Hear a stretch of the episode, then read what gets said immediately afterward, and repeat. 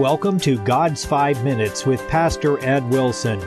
Reach him at God's5Minutes at gmail.com. Now, here's Ed Wilson with God's Five Minutes. Hello, friends. Language. What a fascinating study. For instance, in our English, 26 letters convey any concept that can be conceived from one human mind to another. Language of today is used not only in, to inform, but also to deceive, to obscure, to inflate. But there is a language that is pure, perfect, presents only a true representation of facts and of truth. It is a language of the heart.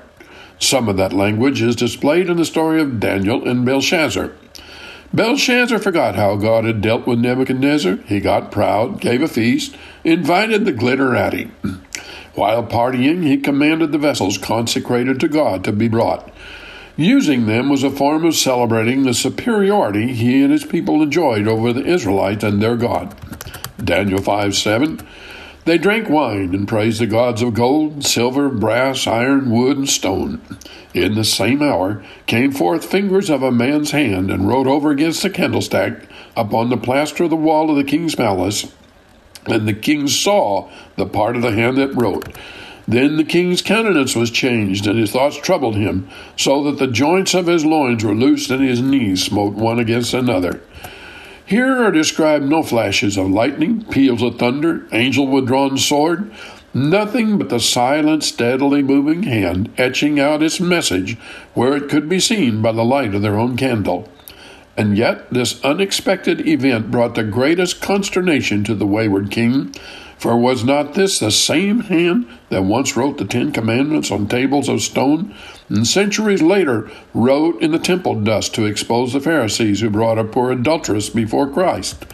No one of the king's wise men could read the writing. It was no language which they had ever seen. Yet God has a way of having someone present who can point in the right direction.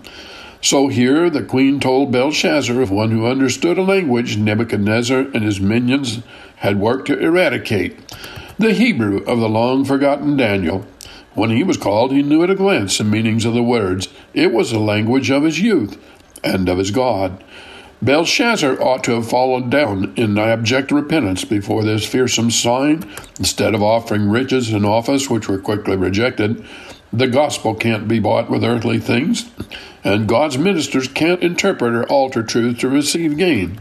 They must stand by the right when it is favored by those in power and when it is despised and rejected.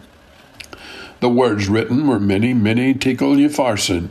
Tekel means you are weighed in the balances and found wanting. There is still a language in the world of truth and holiness, Although many have forgotten how to speak it, it has more power than all the powers of men, and it will always triumph. Once God spoke by the writing of a hand on the wall, but Jesus told the rich men in hell that those remaining on the earth have God's ministers and prophets as their guide to the deliverance of their souls. Friend, what is written by the conviction of God's Spirit on the walls of your heart? Belshazzar came to no good end, and nor shall we if we neglect the mercy of the warning messages the Lord condescends to write on our hearts. Surely the solemn message in this age old story is that we are all destined to be weighed in God's great scales, with our lives on one side and the Bible on the other. How far better to read the message now and use the time to open our sins to remission rather than have them follow persistently in our footsteps on down to the judgment.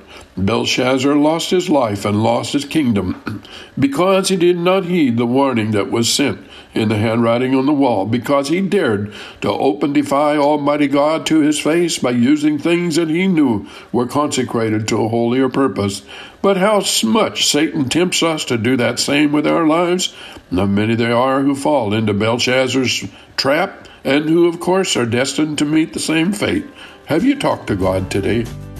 You have been listening to God's Five Minutes with Pastor Ed Wilson. Reach him by email at godsfive minutes at gmail.com. Tune in next time to hear more encouraging thoughts from God's Word on God's Five Minutes with Pastor Ed Wilson.